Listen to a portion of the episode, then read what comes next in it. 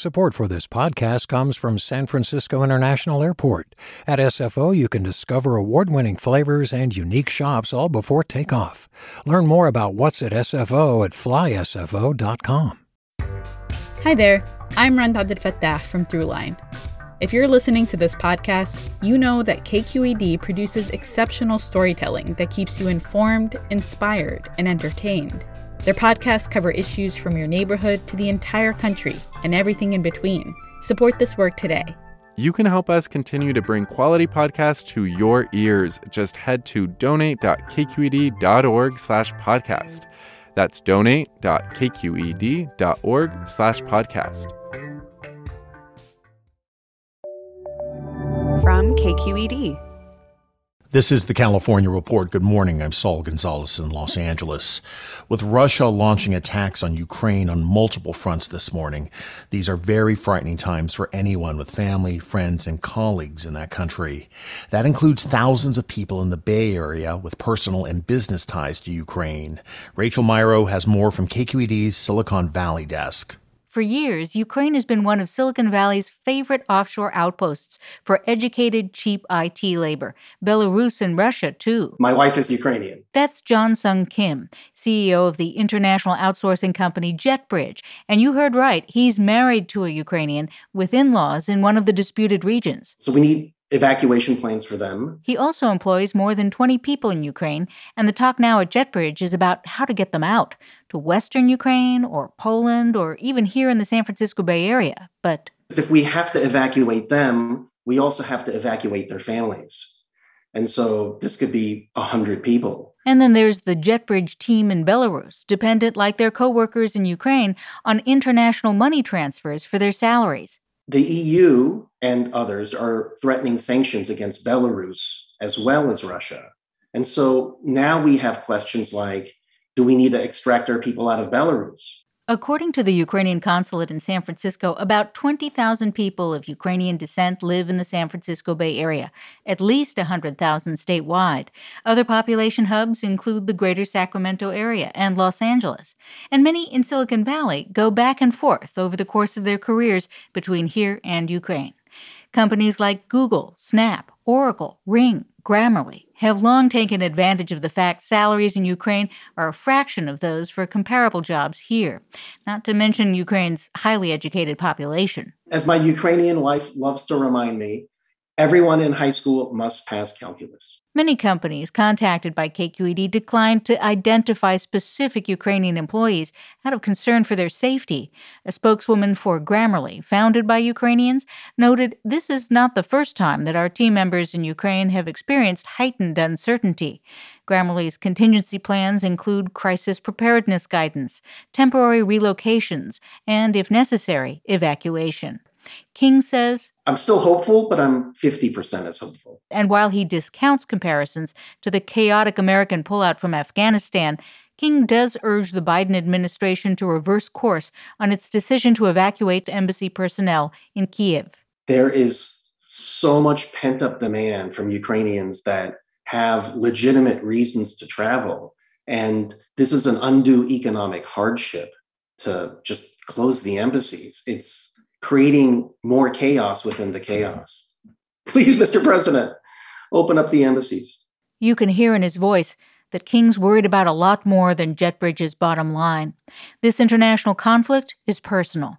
For the California Report, I'm Rachel Myrow in Menlo Park. And here in Los Angeles later this morning, members of the Ukrainian community will protest Russia's attacks on their country. It will take place outside the federal building in West LA and is organized by a new group called Putin Go Home. California's reparations task force is meeting today, and its members are expected to make an important decision. Who would qualify to receive reparations? Would it be a lineage based program for descendants of those who were enslaved in the United States prior to the Civil War and abolition? Or would reparations be allowed to a broader set of black Americans who were affected by the historical legacy of slavery and its long term economic and social effects? A reparations meeting yesterday focused on past reparations efforts. The nine member task force also looked at possible legal implications and heard from UC Berkeley Law Dean Erwin Chemerinsky. He spoke about how the U.S. Supreme Court might view race based reparations. The task force is expected to submit a first report to the state legislature this summer. Santa Clara County's leaders are working on an ordinance to prohibit the possession and manufacture of ghost guns. The move follows some California cities that have passed local bans. The plastic and metal home assembled guns have no serial numbers, making them untraceable by law enforcement. Santa Clara County District Attorney Jeff Rosen says the county has seen a dramatic increase in the use of these weapons, including shootings, violent drug dealings, robberies, and drug trafficking. In 2015, we recovered four ghost guns in our county. Last year, 293. Earlier this week, three people were charged with running a ghost gun factory in Santa Clara County. Rosen is working with county supervisors to craft an ordinance stronger than the state law.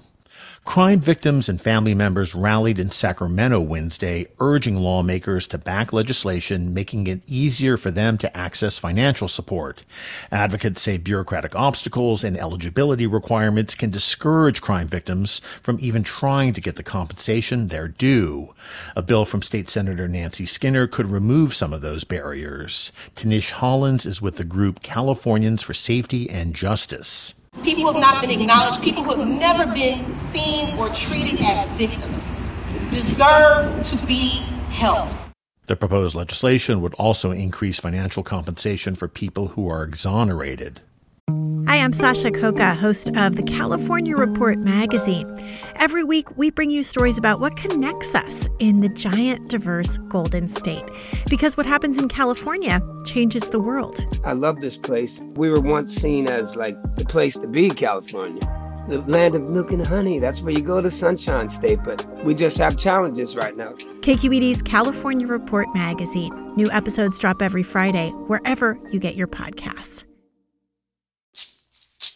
Hey, it's Glynn Washington from Snap Judgment. And if you love what you're hearing, and I know you love what you're hearing, please consider becoming a KQED member. You get special access to cool events, behind the scenes footage, and so much more. Plus, you'll sleep better at night knowing you did your part for the community you depend upon. It's in you. Please be in it. Visit donate.kqed.org slash podcasts to sign up now. That's podcast with an S. Thanks. Let's turn to COVID. Los Angeles County has announced that it will relax its mask mandate in place since July, starting at 12:01 a.m. Friday morning. That means fully vaccinated people with proof will be able to go maskless in places like offices, restaurants, taverns, gyms, and hair salons. Businesses will have a choice of either making masks optional for customers only or for both customers and employees. Those who aren't fully vaccinated will still be able to enter businesses, but they'll have to show proof of a negative COVID test and keep their masks on. Masks in some places will still be mandatory in LA County, like nursing homes or on public transportation. And another California school district, this one in the Central Valley, has ended its indoor masking policy for students. Here's what it sounded like during a special meeting last night of the Clovis Unified School District Board. To hereby end, effective immediately, the protocol of excluding students from their classroom and the district will instead enforce the mask mandate through education based approaches such as posting the mandate visibly on each campus, encouraging observance of the mandate, and notifying parents of noncompliance in writing. All in favor? Aye. Aye. Any opposed? The motion carries. School Board Vice President Tiffany Stoker Madsen told the large crowd at the meeting that the mask mandate had divided many in the school district. Everyone has bruises from the past couple of years teachers, staff, students. It's time to link arms in a positive way and do what we think is best for our students and our staff. The new rules will allow students without masks to remain in classrooms. They had previously been removed from class. School districts in San Diego and the Sacramento area have also defied the state's indoor masking policy at campuses in recent weeks. As California has fought the pandemic, the state's Employment Development Department has grappled with how to effectively combat fraud while still doing right by Californians who need its services. Earlier this week, the agency once again faced this conundrum at a state assembly hearing. KQED's Mary Franklin Harvin explains. One of the main focuses of the hearing was EDD's use of biometric data to verify applicants' identities and the money it's spending on those contracts. We recommend withholding action specifically on the contract for identity verification with the contractor ID.me. Chas Alamo works for the nonpartisan Legislative Analyst's Office. An ID.me, in essence, confirms that an applicant is who they say they are by using artificial intelligence to match a video or a photo that the applicant takes to the typically a driver's license that they upload to the website. EDD started using the ID.me service in October of 2020. The month before, the agency would announce that it had paid out hundreds of millions in fraudulent claims to accounts linked to California jails and prisons. At the hearing, EDD's director said while the agency is still using facial recognition tech, it's considering following the lead of the IRS, which announced this week it would no longer require people to use biometric data to access their online accounts. But how did we get here in the first place? The big question that you need to be asking is what was wrong with the previous system? What is wrong with multi factor identification? What wasn't working before India McKinney is the Director of Federal Affairs at the San Francisco based nonprofit digital rights group, the Electronic Frontier Foundation. EDD, meet EFF. What McKinney means is why is all the information that we used to be able to use to prove we are who we say we are seemingly not good enough anymore for many government agencies? You know, you have your social security number, which you've had to provide in order to get unemployment in the first place you have a whole bunch of other state issued documentation. There's a whole bunch of multi factor identification tools that don't require somebody to have a forward facing camera, Wi Fi, broadband, and turn it over their biometric identification to a third party private company. When I interviewed Blake Hall, the CEO of ID.me, in early 2021, the company and identity theft were both really having a moment with our network right now, we have 39 million Americans. We add a million every 13 days. Um, it's it's quite clear that our model of empowering consumers is the appropriate one. Hall said countless dark web scammers were gathering and hawking bundles of demographic data, and lots of people were using them to file fake unemployment claims. Literally, the last line of defense that is preventing a lot of Californians from being victims of identity theft is this face match step, which verifies that that face is actually like the face of the person going through and it matches the photo on the government ID. But it's hard to weigh the savings of the identity fraud prevented against the costs of the data we've had to provide to bolster these fraud fighting efforts. There are often cited concerns about algorithms incorporating the racial biases of their creators, which Hall says ID.me has taken great pains to prevent against, for the record.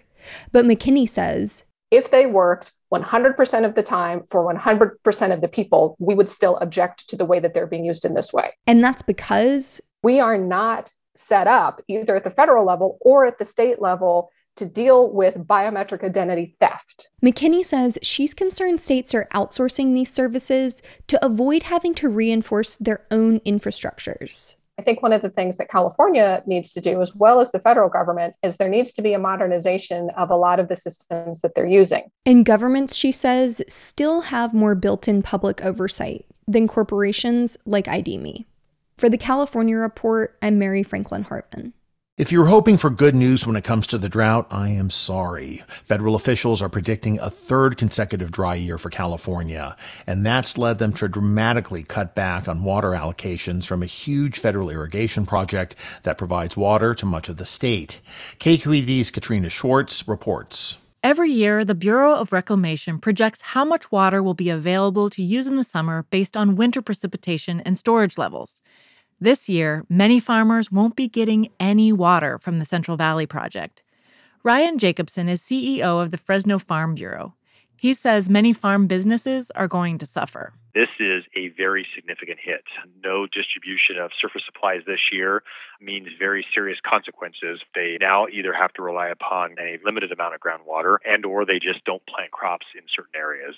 Jacobson would like to see federal and state agencies working together to come up with a more comprehensive plan for water in the state. We need a little bit of everything because California is always on the edge of perpetual drought, and this is just another reminder of how bad things can get so quickly. Many agricultural areas of the state are still feeling the effects of drought going back to 2016. And a UC Merced report released today found that the 2021 drought alone cost California's agricultural sector over a billion dollars. For the California Report, I'm Katrina Schwartz. And that is the California Report for Thursday, February 24th. We're a production of KQED Public Radio. I'm Saul Gonzalez. Thanks for listening and follow NPR's continuing coverage of Russia's invasion of Ukraine on this station. Support for the California Report comes from Stanford Medicine, protecting your health and providing dependable care with safe in-person appointments and video visits. StanfordHealthcare.org slash adapting care. The Wesley Foundation, investing in California's underserved youth. And Eric and Wendy Schmidt, whose philanthropy harnesses the power of people and science to create innovative solutions for a healthy environment, just societies, and opportunities for human achievement. Hey there, this is Brittany Luce from NPR's It's Been a Minute. KQED's podcasts like The Bay, Bay Curious, Mindshift, Right Nowish, and more all tell the stories of the Bay and beyond with reliable, human centered journalism. They aim to inspire, make you think, entertain, and expand your understanding of the place you call home. Here's how you can support podcasting at KQED. Showing your support is easy, and you can join Brittany in supporting KQED Podcast too at donate.kqed.org slash podcast. That's donate.kqed.org slash podcast.